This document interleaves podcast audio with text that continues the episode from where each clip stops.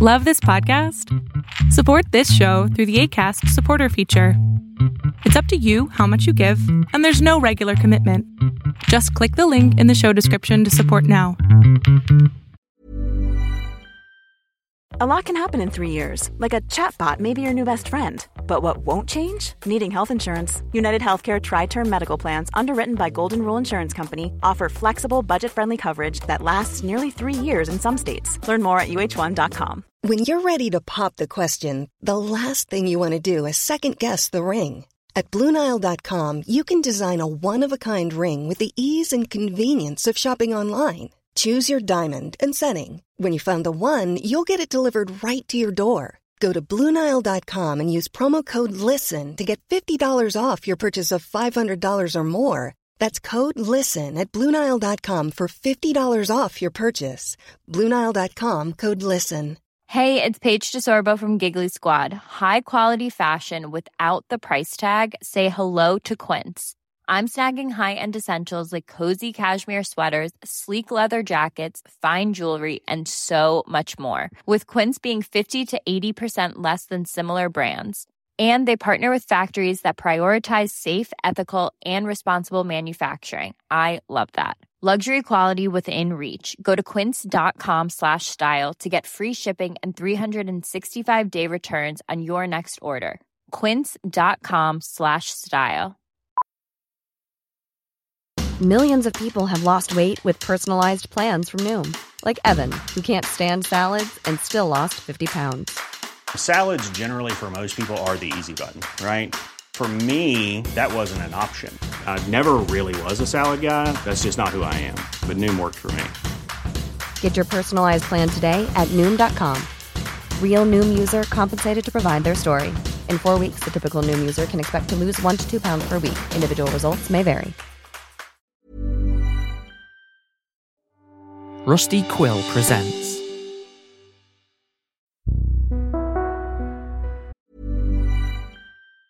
Planning for your next trip? Elevate your travel style with Quince. Quince has all the jet setting essentials you'll want for your next getaway, like European linen, premium luggage options, buttery soft Italian leather bags, and so much more. And it's all priced at 50 to 80% less than similar brands. Plus, Quince only works with factories that use safe and ethical manufacturing practices. Pack your bags with high-quality essentials you'll be wearing for vacations to come with Quince. Go to quince.com slash trip for free shipping and 365-day returns.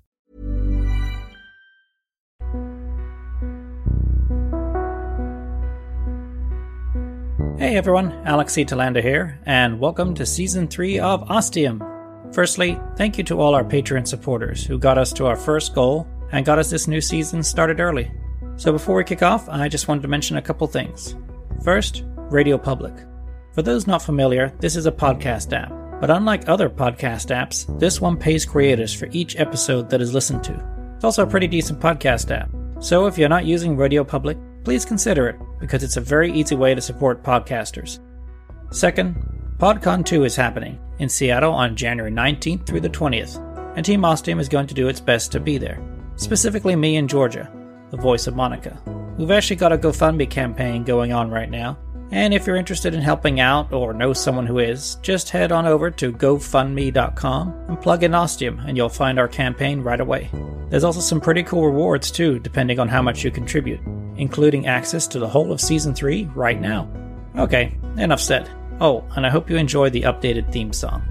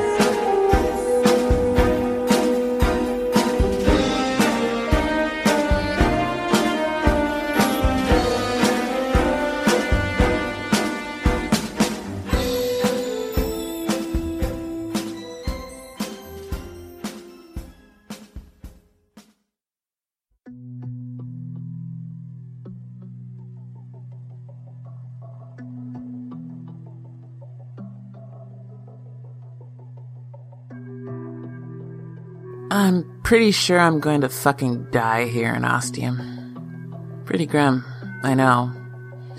But I woke up this morning and there was that moment when I didn't remember all the shit that's happened. A moment of bliss. And then my brain started working. It all came back. Jake gone. No way out of Ostium. What options do I have? I'm fucking trapped here. I don't think the food's going to last forever. It's just a really good supply, that's all. Same with the water. There's a giant tank, like swimming pool sized, under the town, but eventually it will empty. As for the sewage system, I don't think we really need to talk about that. Suffice to say, there's a septic tank. Certain things will happen if it gets full. They're not pretty. But I can't go through any doors. If we were still attached to, you know, a planet, I could at least get to Jake's car and use that. So I'm just fucking stuck. Shit out of luck. Not that I ever had much to begin with. I forgot to talk about the kiss last time. When we were down there in the bottom of that stairwell, when you could cut the tension with a fucking knife. No, I didn't forget. I just wasn't mentally or physically ready to open up that can of worms. Yet. But today is a new day. I got a full tummy, a fresh mug of tea, and now you know why. And I've got the can opener for that aforementioned one containing C. elegans. That's right, bitches.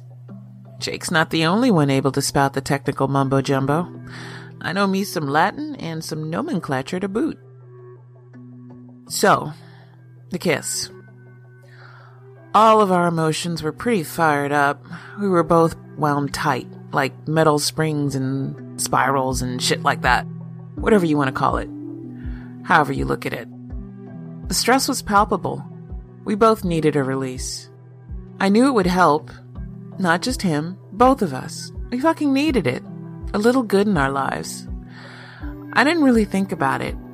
What it might mean. Where it might lead. How we might take it. I just did it. And it felt great. He wasn't bad. And we both felt better after.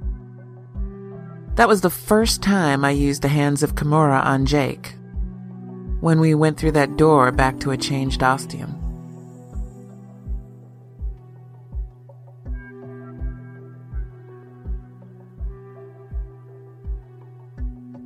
Dr. Kimura is, or was, or is it is? I don't know if I should be referring to people at the Ostium Network in past tense or not. If I'm never getting back there. No, no, I'm sticking with the present. There's there's always a fucking chance, right? She is one of the many brilliant people we have working at the Ostium Network. She's kind of like Q for James Bond. She can make pretty much anything if you ask her to do it. It's a personal challenge she always wants to take on. During the development stage of the first Ostium town, the one I now call a permanent home, I knew in addition to fail-safe doors and the like, we'd need something more well, effective for a specific situation. The ostium doors were always meant to be one way, in that one of the ostium network's carefully chosen members would pass through, conduct whatever business he or she needed to on the other side, and then return. No other person would ever come back with them. Certainly not someone from that time or place. That was the hard and fast rule we all agreed on conclusively and without question. But I wanted a fallback plan for the if. If it ever happened, whoever was there in Ostium needed to be ready, to have a way. We talked about this in one of our big meetings. There were lots of nodding heads. I took it to Dr. Kimura. I referenced a really old movie that involved what is basically a fucking trope of the science fiction genre. The little doohickey that lets you wipe someone's short term memory and implant new ones under hypnosis. The movie, of course, was Men in Black. Dr. Kimura, being as brilliant as she is, knew right away what I meant. She actually helped me form my ideas into words using terms like short term memory and hypnosis. She knew exactly what to do. What container would you like this device to be housed in? Come again, Doc? was my response. Do you want it to be a gun? A pair of glasses that emits a beam? Or a predictable phallic object like in Men in Black? that made me laugh. She was one of the few people who could always make me laugh. Why don't you surprise me, Doc? And then it was her turn to smile. A different kind of smile. In less than a week, she let me know she had the gloves ready. You can kind of adjust them to what level of mind wipe you want. It's all short term memory. But there is a setting for like full blackout that leaves the person basically a blank slate. They don't remember anything about themselves or who they are at all.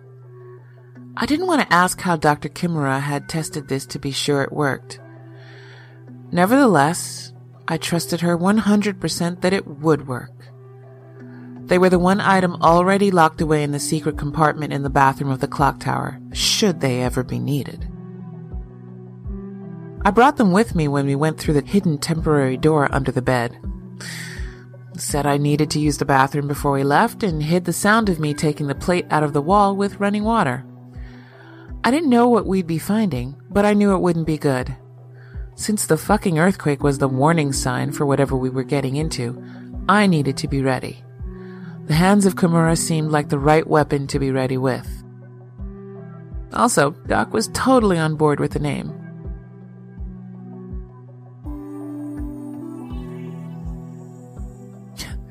okay, you caught me. The kiss was a bit of a distraction for Jake. After everything we saw, not just the clones, but what we saw on the screens, what Jake had me verify on his phone. It was devastating shit. It was getting to him. It, it was fucking getting to me. But I, I knew I could handle it, process it. Jake, he wouldn't be able to handle it. My head started running through scenarios. Each one ended with Jake losing. Jake backing out. Jake wanting to leave Ostium and not come back because of what these images and stories might mean. That Ostium was exacting a toll on the people of the world some fucking how. It was some pretty strong, damning evidence, especially with our first-hand experience in Catalina. I knew once we stepped through that doorway, back to Ostium, things would change. Especially with Jake. He'd have second thoughts about this place. The doors, Ostium, everything. He'd start to question what he was doing, what he was thinking, what I was doing and thinking, what the reason behind all this was he'd start questioning everything. I didn't know where that would take us. I knew I didn't want to go there. We needed to stay here, in Ostium, and keep looking. That's why I put on the gloves and gave him his first experience with the hands of Kimura. I've never regretted doing it. Any of the times I administered the gloves. Fuck. Anytime I zapped him and caused him pain. They weren't easy, but they were all necessary. We came through the doorway and I was standing. He was on the ground. Like he'd just fallen asleep. This was the first time I'd ever tried the gloves. Yes, I was taking one big fucking risk. But Dr. Kimura had assured me. She'd promised me they would work exactly to my specifications, and they did. I'd been told that the setting I had them at would give me 15 minutes to play with. Then my victim would start coming around. The door had closed behind me, and I looked towards where we'd originally come through, but something else stole my attention. There was now a ladder attached to the side of the wall. And remember, this wall was just one side of the giant chasm that had opened up straight through Ostium. There had never been a hint of some way to get down to the bottom other than outright falling. And now, there was a fucking ladder. I didn't have a ton of time to play with. I threw Jake over my shoulder. His puny weight was no match for my impressive strength. The rungs of the ladder were made of stone, the same stone as the side of the stone chasm, like they'd been carefully carved out of the wall. They went all the way to the top. I guess they were kind of like those crazy invisible ladders I used to climb up the clock tower and then the water tower. So I shouldn't have been surprised. Up I went, and in just under five minutes, I was at the top, throwing Jake off of me and hopping up. That's when the rumbling started. Earthquake type rumbling. A type of rumbling I was now very familiar with. I looked down between my legs, down into the chasm. I watched as the ladder rungs popped back into the stone wall like gun clips being rammed home. I actually yelped. Then I grabbed Jake by the front of his t-shirt and dragged him back away from the edge. I gave us a 20 foot cushion, hoping it was enough.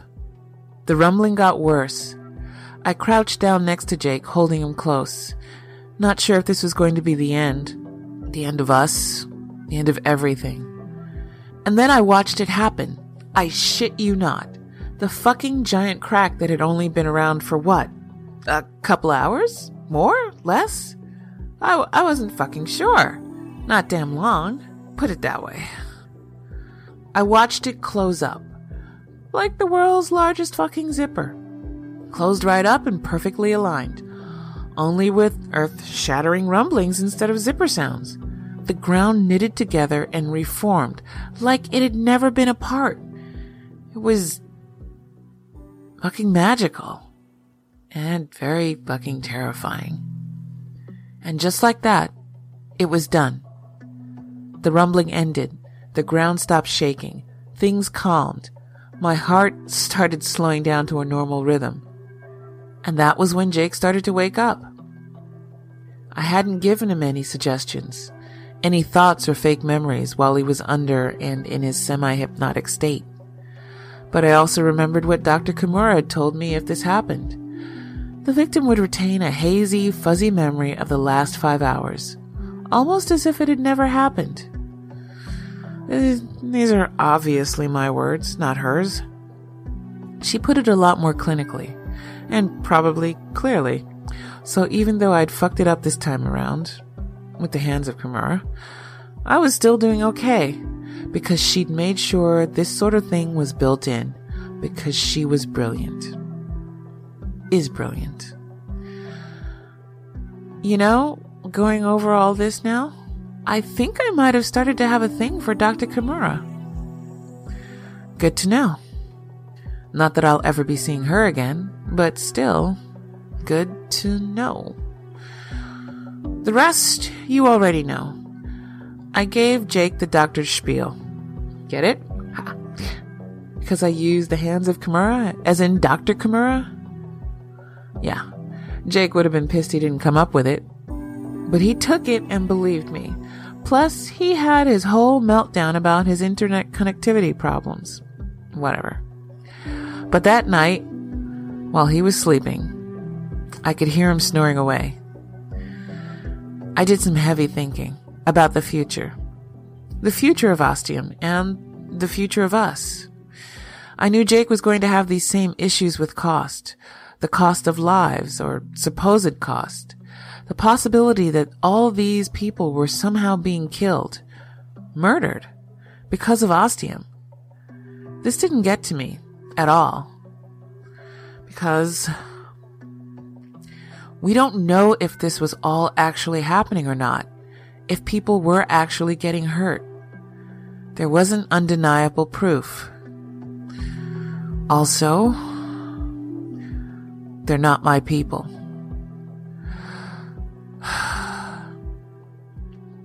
okay, I may not have outright said it, but it should be pretty fucking clear to you if you've been listening, following along, and putting the pieces together.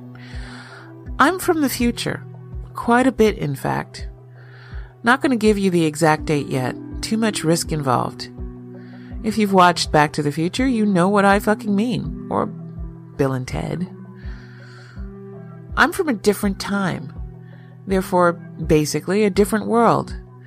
These people here in this time, they don't mean anything to me because they're not my people. They're people of the past.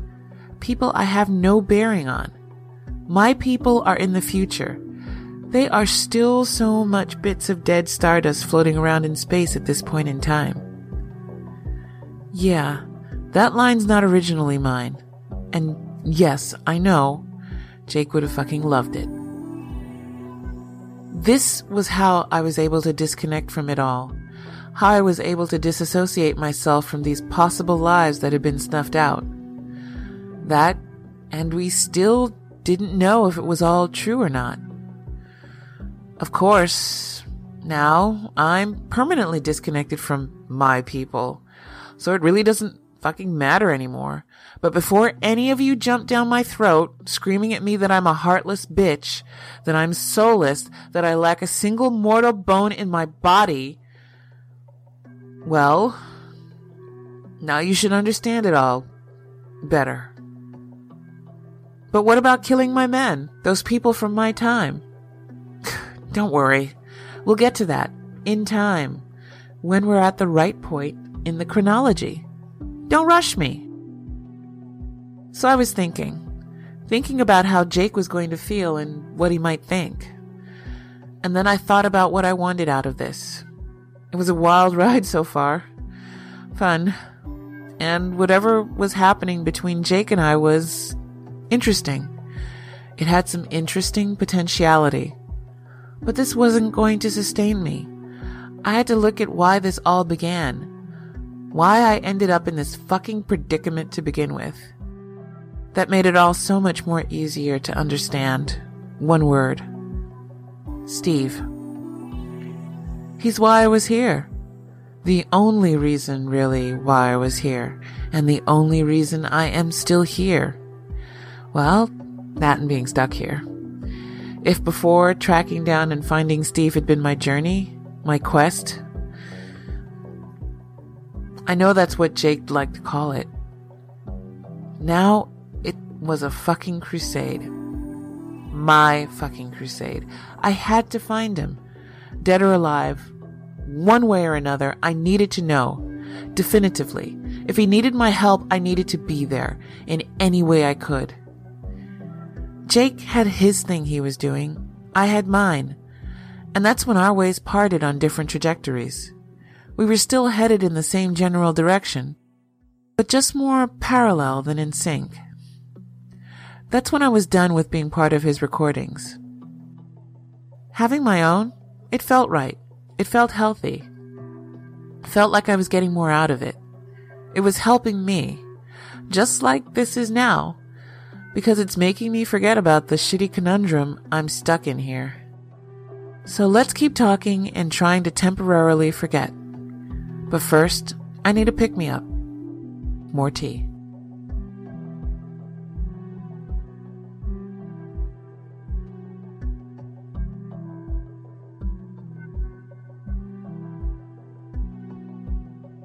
I thought that that one time with the hands of Kimura would be enough. No, that's not true. I hoped it would be. When the doc had explained it all to me, she'd made it clear what a fucking mind altering experience it would be for the victim. I guess Jake had a much stronger mind than I thought. Not that surprising. Not when you look at it after all he's been through. To come out of it on the other side with his mind intact? Not to mention that photographic memory. Those nightmares were rough, on both of us. I felt for the guy.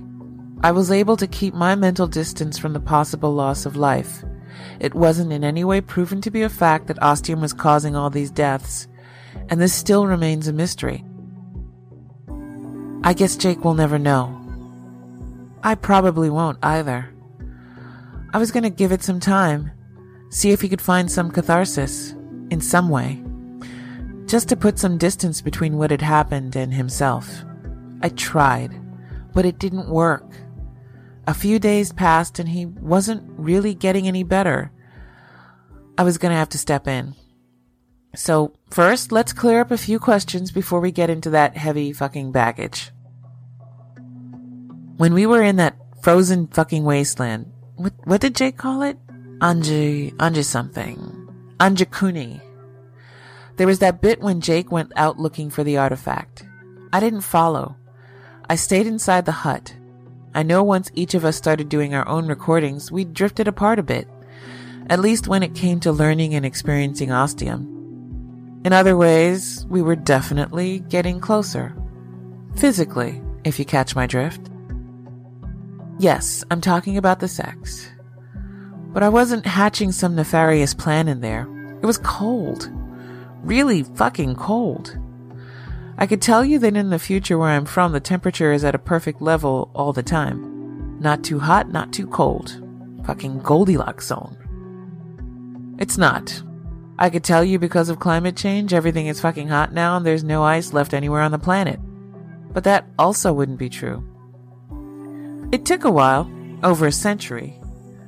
But we got that big shitstorm you put us in taken care of. Part of it was us doing certain things. No, I'm not giving you hints. If you gave a shit, you'd be fixing your problems already, and the planet just fucking fixing itself because it's that fucking awesome. And time. That was also the key. So there are still plenty of cold places to go. I just don't ever fucking go to them.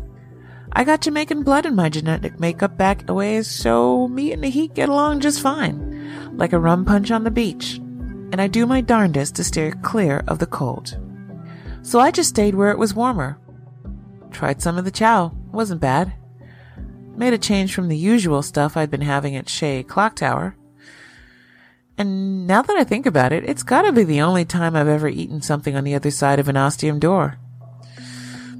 Hmm, that's pretty fucking stupid. But I'm still alive.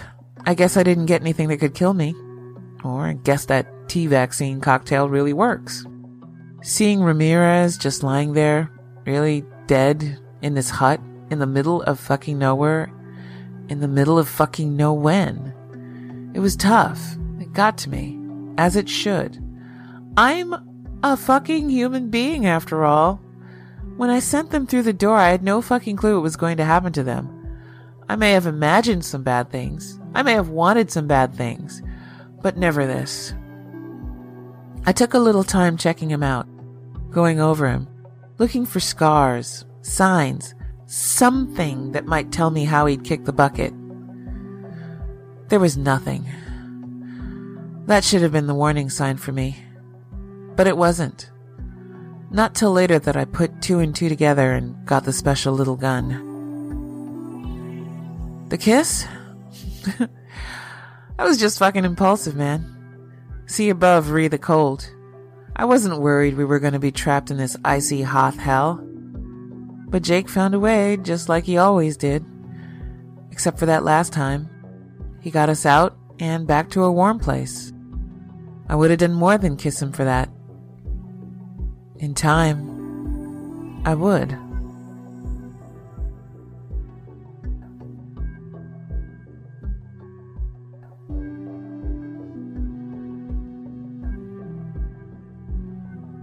Private Tanaka was another big shock. Again, there was the pointlessness of it all. Him just lying there on the seat in the bridge in deep space where no one was gonna find him. It was also another body, dead from the same conditions, and it was proof. Proof of a pattern. The body count was up to a new total of three, and it started to make me really worry that the next body would be Steve's. Just as lifeless, just as pointless. Anyone who's ever had an interest in space exploration knows about the Voyager program, even if it's something akin to ancient history in my time. Oh, and if you are wondering, yes, we have found aliens. And yes, they were friendly, though not completely at first. And that's all I'm telling you about that. Deal with it. If I'm telling the truth, that is. hmm. It was on the day we were going to go through the door to Jake's past, Columbia. That's when I started thinking about using the gloves on Jake while he was asleep to see if I could help him with the nightmares and dealing with everything. I felt the clock was ticking. For him to just throw in the towel and quit, to just give up on everything. The weight of guilt crushing him down like an invisible boulder. Well, I could tell him what to think so he could have a decent night's sleep. Columbia was a, fucking trip. Fucking trip and a half. It was Jake's history, and given the history on that, I should have expected a crazy fucked up ride. I did get Jake to open up, though, about his ex and his past life. That was good. Maybe that helped him a bit. The fucked up stuff behind those doors certainly didn't. And then when he went in the shower room and that door just slammed shut, like some poltergeist was firmly holding it closed, I lost my shit. For him. But also for myself a little. Hammering on that door, kicking it, trying with every ounce of strength to break the fucking thing down. But there was something goddamn spooky about it. And you know what? I never asked Jake what the fuck happened in there. What with everything that happened afterwards. Once we got back to the clock tower, you know, with the fucking and all, things were pretty distracted all around.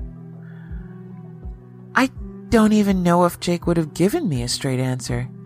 He might have been too messed up by the whole experience to tell me something concrete. But we got through it.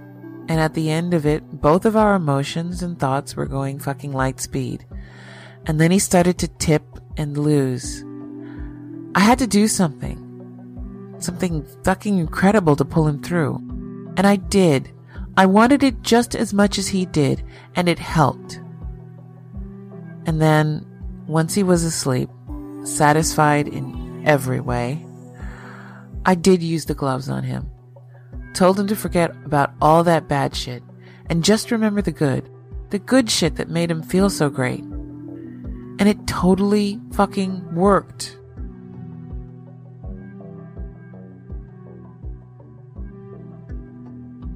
And things got into a routine.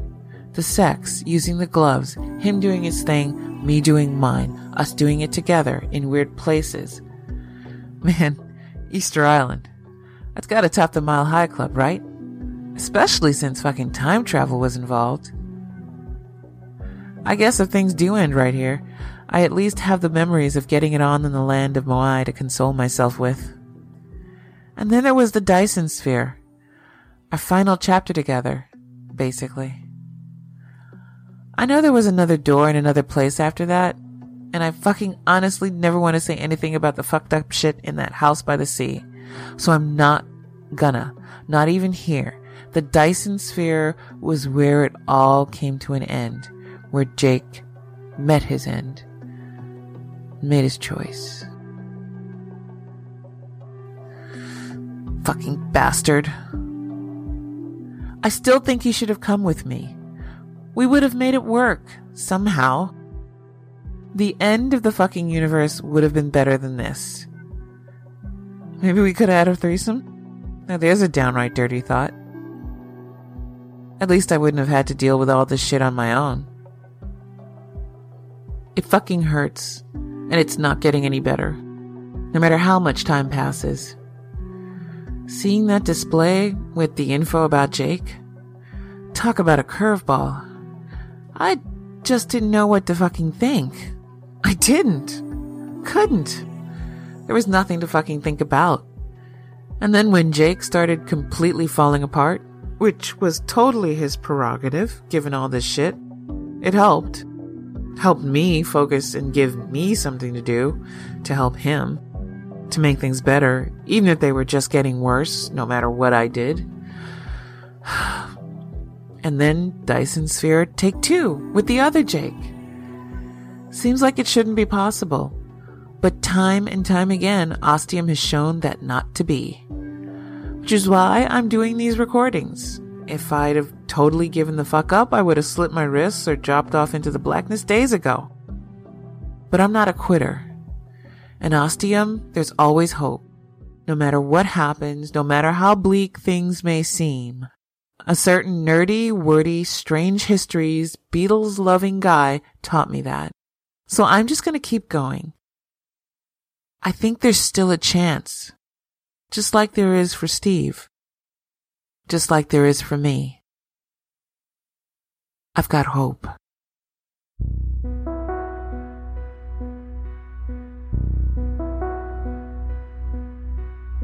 This episode was written and produced by Alex C. Telander. The voice of Monica is performed by Georgia McKenzie. The voice of Lucy Kimura is performed by Julia Morizawa. The music was composed by Chris Fletcher. Drumming for the theme song was performed by my brother, Dan Telander, at the Bakermoon Studios in Berlin. If you enjoyed it, you can hear more of Dan's drumming with the band Modern Earl. Any sound effects used are courtesy of the amazing people at freesound.org. Tweaked Audio is helping us out this season, and if you're looking to get a new pair of headphones or upgrade the ones you've got, they have a whole range of cool models on their website at tweakedaudio.com. If you find something you like, be sure to enter the offer code OSTIUM and get 33% off your order, plus a free backpack.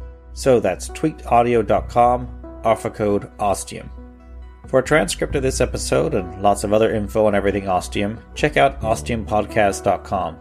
You can also find us on Twitter, Facebook, and Instagram. Just search for Ostium Podcast. We also have a store on TeePublic.